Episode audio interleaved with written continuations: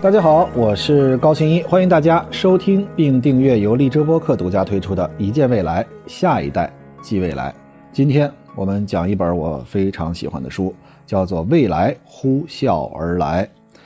这本书呢，就是之前听过《一见未来》的各位应该知道，我读书的这个兴趣呃方向啊，就是我还是比较喜欢看科技类，呃，能够产生实际应用场景的，能够让我知道。或者说能够给我启发，在未来生活里面，科技到底能够做什么的这样一部分图书啊。呃，之前呢，我给大家介绍过那本 AI 三点零啊，Artificial Intelligence 三点零那本书呢，实际上是需要一定的这个计算机科学的基础。换句话说，你多少得知道 CNN 是什么，你知道什么叫卷积网络，你得是知道一些有这个呃编程经历的，起码你你你知道面向对象和面向过程的语言都是什么样子的，你也知道人工智能这几种大的方法，比如专家系统到底是用什么样的方式来计计算的。呃，但是呢。呃，这类的书呢，客观说需要我们有认知门槛之后呢，这个可读性啊，呃，文道有先后，术业有专攻，就是每个人的认知领域都是呃相对狭隘的，或者说相对比较专的啊，这是面儿跟点之间的区别，就是每个人都有自己擅长的领域。但是我们阅读的目的其实不是说，呃，我们需要去学会编程，或者我们需要学会去用神经网络的方式来建一个人工智能系统。换句话说，呃，我们不需要吃这碗饭。但是呢，我们的阅读的最主要的目的其实是非功能性的，换句话说就是无用阅读。大家知道这个最近呢，这个也就是我在录制这一期荔枝播客的时候，有一个奖叫波罗科学奖啊，他们这个已经评到第十届了啊，他们叫做每一届就跟我们有一个歌似的，把每天当世界末日来相爱，他们是把每一届当成最后一届颁奖礼，为什么呢？因为这个奖呀被誉为叫中国的。搞笑诺贝尔奖，就是他这个里面所所用的这个题目啊，他这个里面所支持的获奖的这个呃论文都非常有意思。首先，在这个奖里面，它都是正式发表过的论文。那么，这个奖为什么会说他把每一届当成都是最后一届呢？在二零一二年的时候，他给这个第一批获奖的科学家打电话通知获奖的时候，其中大概率被挂掉了，是因为觉得这是。这是骗子，这是不可能的事儿。那么，这个波罗科学奖发展到今天已经将近十年了，它的核心目的是什么？它是为了鼓励无用科学的研究。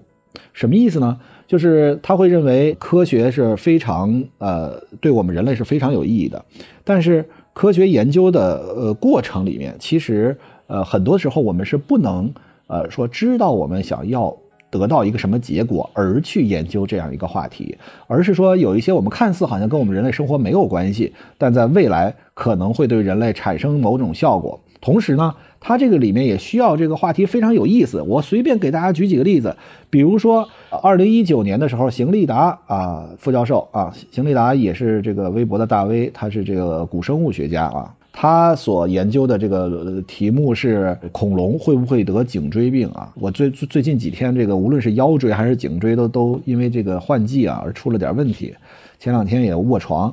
结果我这觉得我差点乐出来了。我这恐龙会不会得颈椎病？然后呢，这个浙江大学心理系的周新月教授，他呢在二零一二年首届得奖的题目是什么呢？数钱会不会减少疼痛啊？或者说数钱会不会带来快乐？这个就非常有意思了。这个波罗科学奖呢，它实际上的目的就是向好奇心致敬。它呢，所谓的叫征集有想象力的科学研究成果和事件啊。所以呢，它这个里面所所鼓励大家的是要做更多的无用科学的研究。那么我之前介绍的 AI 三点零，它是啊在有用与无用之间，换句话说是需要一定的认知背景，同时结合这个科学发展的未来方向。那么今天我所要介绍的这本书，实际上，呃，我个人认为是不需要任何的科技，或者说，呃，科技有点常识就可以，而不需要更多的这个计算机方面的，尤其是编程语言类的这个基础。所以呢，这本书通读性会比较强。所以，呃，我今天就准备来给大家介绍一下这个《未来呼啸而来》这本书。但是呢，这个刚才既然提起来了啊，就是话赶话提起来这个波罗科学奖，我觉得波罗科学奖也非常有意思。波罗科学奖里面还有什么样的研究？我跟大家说说啊，都是非常的搞笑。呃，比如说这个瓦罐鸡汤的主要滋味物质研究啊，比如说还有二零一四年的这个医学生物奖是东亚人为什么更爱流汗，二零一五年的数学奖是一根棒棒糖能舔多少次？二零一五年的物理学奖是蚊子为什么不会被雨滴砸死？哎，你看这就很有意思。二零一五年蚊子为什么不会被雨滴砸死？我也很好奇。比如说在下雨啊，假设说咱先别说大暴雨，哪怕就是一个小雨到中雨啊，呃，窗外雨潺潺的这种感觉的时候，你这个蚊子其实它在雨中飞，为什么？我觉得一个雨滴对于一个蚊子的这个呃体量大小来讲，基本上相当于一个大石头砸在我们人的身上。那么为什么它能够这个躲避？因为雨滴里面，呃，它是不是成体质的降落，对吧？它有没有模型？这边下雨的过程里面。随着雨的大小，它的呃这个蚊子扇翅膀的这个频率之间到底有没有什么样的这个方法能够使得蚊子是它是避开雨了吗？还是雨点砸在它身上只不过没有作用呢？所以我建议大家可以看看2015年这个蚊子为什么不怕下雨。这个技术呢，其实后来在我们的无人机能够在空中悬浮，这个技术其实就应用上了。其实就好像说我们很多时候对一个。技术的研究其实并没有说我们知道它可能能有哪些的应用场景，比如说之前给大家介绍过很多次的 mRNA 疫苗，也就是信使 messenger RNA 疫苗，最早期为了治疗癌症的，甚至在2020年以前，2019年它依旧是治疗癌症的，只是在这一次新冠病毒到来了之后，发现给癌症治疗的药物可以作为疫苗啊这个来应用，所以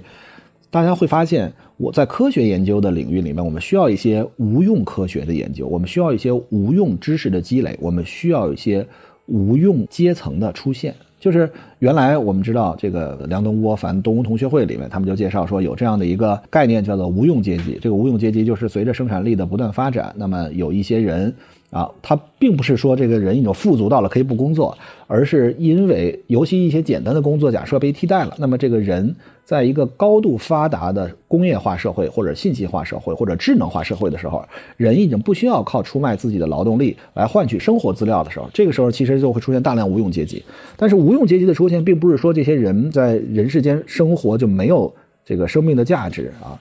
这个当然，这个一说到人生为什么而来啊，这两天我正在。呃，策划另外一档节目，在跟我的一个好朋友，我们在那个选题的过程里面，他就选了一个刘琴老师的所写的这个哲学，啊，那他说了很多话，选的那本书也是这个很多理由啊，我们留到那个节目里面再跟大家来分享。但是它里面核心一个问题就是，他最近在遇到了人生和感情的困惑，他。甚至在思考人生的意义到底是什么？人为什么要来这个世界走一遭？而刘晴老师在那个他那本书里面，呃，大致回答了人生的含义啊。他的理解就是人生的含义就是不断积累的生活体验啊。当然，虽然这这句话我觉得在他的嘴里，呃，表达出来我并没有什么惊喜，而且我觉得这好像大家说了很多次。但是大家会发现有一些书，其实包括我们这个。呃，比如说辩论的两方的观点的对撞，包括最近大家知道天津广播电台出了一个播出事件，就是两个主持人实际上在这个播广播的过程里面，他这个广播啊，这个过程里面吵起来了，其中一个人这个扔了麦克风，扔了耳机就就走了，这是重大的事件，后来这两个人都被停职了。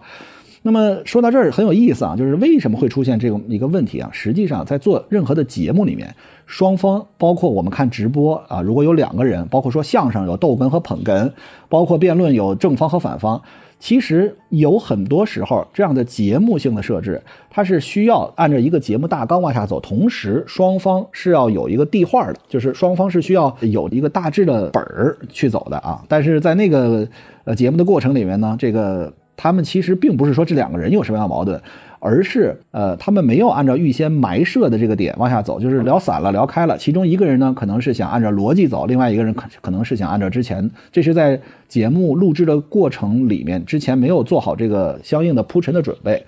啊。但是呢，为什么会说起这个事儿来啊？就是比如他说刘琴老师所写的那本书，最后给他的一个最大的核心体验是说。人生的最大价值，其实是在不断寻找，就是你的所有体验最终的目的，就是为了寻找你人生的价值的这样的一个过程。其实这个话好像显得还没有回答他的问题，所以我觉得我一点都不都都不诧异。但是呢，呃，他思考的这个过程，就是为什么那两方人，比如说这个节目里面的两方，他们比如说貌似对立的观点，不是说明他们本质上是要对立，而是说。他们是代表不同类型的观众心里的想法我不知道大家能不能明白，就是也许这一方说啊，我认为这个大学生应以学习为主；另一方说，我认为大学生应该以社会实践为主。他们两方的所谓的立论，或者他们两方所说的话，也许不代表他们本人的意见。这就跟那个天津电视台那个节目似的，他们在说这个北京的外卖到底哪些经典之类的这样的一个话题，实际上。他们是要代表观众里面的认知，它的核心思想不是这两个人陪伴性的聊天而是要激发出观众里面要替观众为什么要听你广播？要么你是一种这个上课式，对吧？如果你是，呃，这个非常著名的教授啊，我去听你的，假设说听你的播客，比如说听晃姐的这个播客啊，我觉得每一次都能有学习的这个感觉。但是很多陪伴性的，你是需要他所说的观点能够激发你心里的共鸣。这才会有一档节目，这才会有一次辩论，这才是会有一次呃分开来对谈的这样的一个内容性的输出。所以，他无论说什么，其实背后都是要代表一系列支持这个观点的人的想法。这也是为什么，比如说我们的好朋友席瑞所做的这个播客，他是多少陪伴性的。我印象最深的，他的这个节目里面的内容，就是他跟那个啊赵英男，他跟赵英男当时的那个对谈，就是也是参加我们第五季呃奇葩说的辩手之间的沟通，是因为。我突然间听完之后，回想起二零一八年的那个夏天、那个秋天、那个冬天，而自此让我激荡起心中的一些共鸣。所以，其实任何一个节目或者任何一个内容性的输出，它所需要说的都是要代表这个观众或者听众啊背后的认知，才形成这样的呃一种这个话题的对立，或者说内容观点的对撞啊。所以呢，呃，我们就从这个天津的这个节目说起来，然后呢，这个告诉大家，实际上很多时候我们所听到的都是要代表我们每一个人具体内心的想法。你听到与你不同的，他实际上并不是在跟你作对，而是他代表另外一批观众想要听到的声音。你听到的跟你相同的声音，其实也只是他认为这个。当然，我我不是一个很成熟的这个节目的制作人，所以。啊，我也在学习，但是到目前为止，我说的每一句话都是代表我自己的原发立场。所以换句话说，我是站在我自己的角度，能够跟我想法一样或者爱听我说话的人，我觉得可能跟我的人生观、世界观、价值观是一致的。所以这也是回答了我之前认为为什么会是在这个辩论里面，专业的辩手他可以完全不在乎自己对这个问题怎么想，他实际上是代表了真正听这次辩论人背后人啊的目的。我们再说回来，实际上。在这个波罗科学奖这个获奖的这个文字啊，为什么会呃，它有这个毫无任何用处的无用科学，最后服务了后来的这个无人机能够在呃空中悬停这样的一个技术。然后呢，我们其实说到的最主要的是无用阶级，就是当这个生活资料极大富足了之后，会有无用阶级，他们也许就不需要为了自己的生产资料而去出卖自己的时间，而是去要追求一些其他的内容，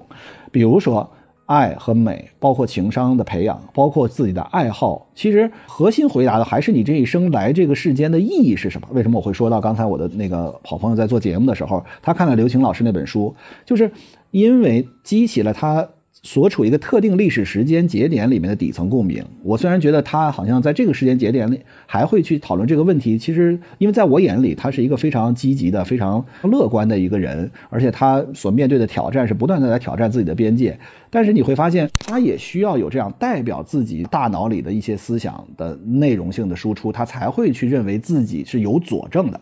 但是呢，这些其实呃，对于这个波罗科学奖来说。他也许不是他最大的目标。换句话说，他不希望是为了回答一些问题，或者是为了迎合一些问题而做的一些归纳性解释。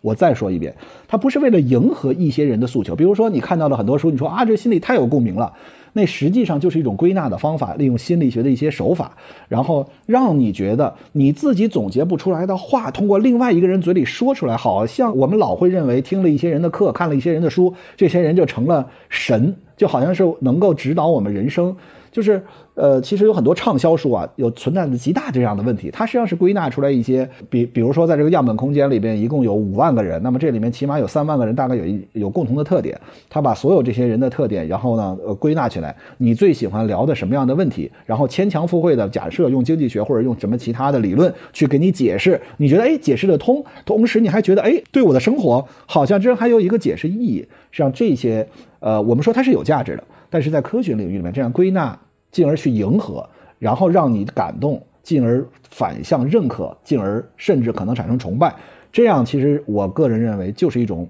某种程度的思想 PUA。这样的书籍、这样的节目、这样的内容输出，我觉得真的是毫无价值，因为你听的过程里面觉得方法特别好，逻辑特别强，内容输出特别完美，但是真正当你想应用到你自己未来生活里面去指导你的生活的时候，经常会差强人意。换句话说，其实，在科学研究领域向后延伸的过程里面，我们更多的是需要像波罗科学奖这样的所谓的这种呃无用阶级、无用科技，甚至我们的无用阶层的出现。其实，也许会是随着科技的发展，随着社会的进步，随着文化自信，我们是会需要变到下一个这个场景的。所以这个很有意思啊，就是一开始的铺垫，我是跟大家说说，就是这两天我我这两个这个有意思的事儿，一个就是博罗科学奖的颁奖，他前一天的一个直播，我是跟这个呃浙江大学的教授周新月教授，还有这个。呃，浙江省科协科学传播中心的主任呃李瑞红，还有就是我刚才提到的呃利达邢利达啊，我的好朋友，呃，去探讨了一个这个波罗科学奖啊，非常有意思。为了无用科学啊，然后我说我呃，因为它这里面有这个数学，有物理学，然后有化学，然后有心理学啊等等。然后呢，我说为什么没有计算机科学？为什么没有人工智能？啊，虽然他们有一年是用人工智能作为主题，但是他们说人工智能认为太有用了，所以认为人工智能不行。我说那不行，我说这个你得给我们这些啊，虽然是工科啊，因为没有工科啊，他们都是一些基础学科嘛，对吧？我们说工科其实也是有很多有用的方向的。然后我说，如果你让我写，我就写在这个重庆火锅里面到底有多少不同的，因为他们今年的题目是做脑子天下第一，大脑的脑，脑子天下第一。其实是我认为是讲一些神经网络和脑科学方面的领域的研究，他们最后颁奖也颁给什么猩猩啊、脑科学之类的研究之类的好玩的东西。我说在这个火锅里面的不同情况的脑花儿啊，它这个下锅前的这个神经网络的沟通方式，因为脑子实际上就是神经网络的连接嘛。我们去思考一个问题，就是大脑里的皮层里面不同的神经元之间的一个突然触发，我们为什么会有灵感？就好像我们突然闪念就会有异响，那么我们一些背诵其实就是一些呃神经元之间的连接。那么这个猪脑虽然它摘除了啊，虽然这个这个脑花已经成为一道菜了，但是我相信里面是不是还应该有一些生物电啊？我这个问号啊，我我不是这方面专家。那么它下锅以后会不会在热度的变化情况下让它突然间能有一些生物电的刺激，使得猪脑又连通了？它会不会又在有？有回忆之前的这一世诸生，会不会有展望未来？有没有他那一点点在大脑里面皮层里面留下的这一生的特别好的记忆，或者说有任何的呃对未来的畅想？会不会在下锅的时候产生这样的一个过程啊？我这个跟大家很有意思的开个脑洞的去设想，啊，这这脑科学和神经网络如果能研究到这个程度，我觉得太太有意思了。好，那么我们回到这本书，这本书呢实际上就是《未来呼啸而来》。这本书的作者叫做彼得·戴曼迪斯啊，他呢是这个麻省理工学院的航空航天工程学的学士和硕士，他是 Harvard 的医学院的医学博士啊，医学博士是非常不容易的。然后呢，他同时还是这个创办了二十几家公司，他是商业太空探索的领军人物。同时呢，他还是 X 大奖的基金会的创始人。他还有一个叫极点大学啊，这个大家都知道，极点就是当这个达到极点之后啊，这个人工智能就会进入到这个超人工智能时代啊，人工智能就会比人聪明。所以他叫极点大学的创始人和执行主席啊。这个极点大学的所谓的神圣使使命就是培养面向未来的有全球性的指数性的思维的人才。他还是2014年财富杂志的全球五十位杰出领袖啊。然后呢，这本书呢，为什么我会觉得好？这本书的一些呃推荐者其实也是呃说了很多，比如说它叫指数型的技术融合，它如何颠覆商业和生活？这个是海盈资本的创始合伙人王玉泉给他写的一个序。其实我们会发现啊，就是最近我在录制这一期的前一天夜里，元宇宙又上了热搜，而且最高好像排了第六还是第四。呃，元宇宙用虚拟现实增强现实，然后进入到了一个这个 M M O R P G 式的游戏的这个空间里面啊。这个当时我发了条微博，然后有粉丝留言，这不就是 M M O R P G 吗？是啊，它的入口有游戏的成分，但是它背后实际上是现实社会的数字孪生，它实际上是一个由虚拟现实增强现实、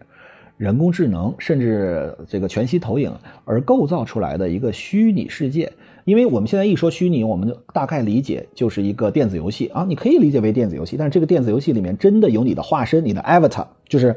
比如说我高兴一，那么在里面就有一个高兴二啊，他就会在里面社交，他就会在里面购物，他就会在里面这个做做任何的人生里面所需要的这个进展的过程，所以。元宇宙是一个好像技术发展的一个在二零二一年非常火爆一个方向，这个我们也专题介绍过。那么同时，它背后的基础呢，有好好几个公司啊，比如说这个腾讯啊，也做元宇宙公司了，好多国内的大所谓大佬也开始转型。然后 Facebook 的这个扎克伯格更更那什么，直接把 Facebook 呃改成叫 Meta，对吧？或者说它上面建了一个公司叫 Meta。那么同时，在这个世界里还有另外一拨人。这波人是谁呢？这波人，比如说这个 Richard Branson 啊，这个 Virgin 的维京的创始人啊，那个我之前给大家介绍过的一本书，叫做《A Lost My Virginity》。这个这个名字很有意思。这个人理查德布兰森就是不羁一格要自由，他是早期的这个创业的 Elon Musk，就是在创业的过程里面，他造的这个 Virgin Airline，这个当时跟这个 British Airway 就是英国航空吧，啊，这个之间的斗争。啊，怎么能在英国这个地方做起一个能够跨洲飞行的这个航空公司？他那个当时有那个唱片店啊，在在英国很多地方，后来成为连锁。他还做了火车啊，他还做了这个火车公司啊。在在英国，你你一坐这个火车，起码十年前你坐那火车，如果看着火车，哎，比较好，不那么破啊，里面的服务也还不错，那那大概就是 Virgin 的这个车。然后呢，他现在大家耳熟能详的是。呃，航空和航天交界的那个地方，然后做了所谓的这个太空旅行啊，就就它的低，对吧？但是这个它也现在也是在做这个外太空的尝试，而且它会做商业化的航天。那么跟他算一个战线的，就是咱们耳熟能详的 Elon Musk，对吧？SpaceX，然后这个特斯拉的创始人，还有地下的这个环形轨道的设计，然后他还做了很多很多各种不同的方向啊。再比如 Bill Gates。这个比尔盖茨，微软的原来的创始人啊，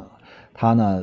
成立了盖茨基金会啊，很多年一直在做所谓的这个生物医药，包括癌症靶向药等等的，想要延长人类的生命。所以我们还会发现，科技的发展成为两种类型了。一种类型是在实体科技的研究，就是好像是要诗和远方，就是我们能够。呃，说一旦这个地球有问题，有两种方式，一种叫做“流浪地球计划”，一种叫做“诺亚方舟计划”。诺亚方舟计划是牺牲一部分人，但是最后要保存每一种物种的种子，或者这个物种在，对吧？让它能够延续下去。那么“流浪地球计划”是把所有人啊一起，我们把这个地球放到一个好的地方去，对吧？那么实际上这两种有很像这两个方向，一个呢就是我们去发展，我们去另外一个地方，对吧？呃，我去解决人类。呃，生命的长度去解决人类生命的宽度，去探究我们已知范围以外的空间，是向外走，物理化的向外走。另外一个呢是物理层面，我们就停留在这儿，但是在精神层面，在虚拟层面往更深了走，实际上是构造了一个虚拟世界。当然会有人又说，那我们现在这个世界你怎么知道就不是虚拟的呢？有那么多的呃事情证明，如果你你要去看 BBC 的 document，你要看 Netflix 奈飞拍的那么多个呃关于现实社会到底是不是虚拟的啊？Elon Musk 都说。我们现在这个世界很可能是一个编码，或者说这个编程编出来的，啊，是是没错。我现在你要问我，我都回答不出来。我们现在这个世界是不是真实存在？但是我相信它是真实存在的。但是这两种科技发展的未来，其实也是我们很多人都在这个思考的啊。我相信很多人都在想，说到底我们的这个世界是往哪里走？而这本书《未来呼啸而来》，实际上是给了我们一些。指数型的技术，就是它不是线性的，它是指数型的一些技术的变化的方向。比如说，首先他说这个技术的融合啊，它有非常重要的一章，一上来就写了一个飞行汽车真的来了。啊，飞行汽车这个专题，我我记得我专门有一期啊聊过的飞行汽车。飞行汽车实际上就是啊，这个让让这个车能够飞起来，对吧？它最长好像能够六百公里，现在都已经在欧洲的瑞典还是在哪个地方已经实现了这样的工作，对吧？它这个降落也不需要一个特殊的，就基本上在道路上就能够飞起来啊。其实。飞行汽车会不会让我们在交通堵塞、平面的这个交通体系下变成一个立体的交通体系啊？能不能解决这个最后一公里，对吧？比如说你飞，啊，这个飞着飞着，突然间这个换成一个飞行汽车，最后这个车还能最后再开最后那一点路？要不然咱们如果坐飞机，总还是要换乘嘛，对吧？它有没有可能呢？然后他还提出了交通变革的方法，包括我刚才跟大家说的马斯克的这个挖洞公司，就是如何在地下做了一套交通体系，他。指了一些未来可能会发生的技术融合的事件，它的第二章呢，呃，就是一些他说的九大指数型技术，这些在我们一见未来前面，只要大家好好听前九十期，你一定能找到啊。量子计算、人工智能、网络、机器人、虚拟现实与增强现实、3D 打印、区块链、材料科学与纳米技术啊，这个可能。呃，讲的少了一点那我们在最后这一百期里面还有十期，我一定给大家再把材料科学与纳米技术一定给大家补上。啊，最后一个生物科学，我们讲过的基因等等这些，其实都是生物科学。所以，一见未来这九个技术已经讲过了八个。同时呢，他还指出了指数型的技术带来的七大加速力量，比如说它可以节省更多的时间，节省更多的资金。更多的非货币化，更多的天才，富足的通信，全新的商业模式和更长的寿命。大家想一想，这些是不是跟我一开始提的波罗科学节的主旨——无用阶级、无用科技？然后能够使得人腾出有限的生命和生命的价值和意义。我的那个朋友为什么会看刘擎老师的书？他去思考，其实最后的目的还是我们这人生。如果每个人都会死，那么你这一生积累的所有财富，所所有的精神财富，你读过的所有的书，你形成的所有的认知体系，你建立的所有的你自己能够骄傲，家庭也骄傲，社会也为之骄傲，国家也以你为骄傲的所有的荣誉，在最后都会。呃，虽然人民会记住，虽然我们的亲戚亲友会记住，虽然我们的家人会记住，但是对于一个物质的实体，它还是会消亡。那么，为什么我们要去努力的过一生？为什么我们要要创造人生的价值？其实，这是我们必须思考的哲学问题。我们老觉得哲学和科学是两件事情，但是大家知道，任何一个科学研究到最顶端都是哲学问题。所以，其实去思考人生的意义，也是我们要为什么要看这些书，就是科学未来能把人类引领到什么程度啊？这是我一个建议。那么它第二部分呢，还呃说了一些人工智能与零售啊，然后收银员被替代啊等等，因为这些技术而使得我们现有行业里面被重构的这些行业，哎，在这本书里面也有相应的介绍。同时呢，他说广告业怎么办？广告业其实是一个特别，现在比如说原来都投这个电视广告啊，然后路边的广告啊，现在已经开始变换了。呃，到一种新的环境下，比如说这个自媒体啊，然后呢可能会利用你的碎片化的注意力啊，还有很多的植入啊，有很多的变化啊。那么在未来有什么？它叫深度伪造术，大家可以看一看。他说能够送别广告业来迎来贾维斯，大家可以看看这里面他是怎么介绍的。娱乐业会有什么样的颠覆？教育业，教育业虚拟现实与教育之间到底是有什么样的关系？然后呢，医疗保障。长寿业啊，其实就是人类的生命的长度和宽度之间的关系，包括商业的未来。同时呢，它这还得有它第三部分，我觉得是最有价值的，就是他提了我们需要面对的风险，比如说水资源的危机。大家可以看到，人工智能、量子计算、区块链、生物医药、材料、纳米技术等等等等，都是能够让人们好像能够往更远的地方去走。可是人生存。必须得有能量，能量你还可以用什么？现在未来食物有蛋白棒，对吧？你还可以说，呃，未来食物里面还有人造肉等等各种替代。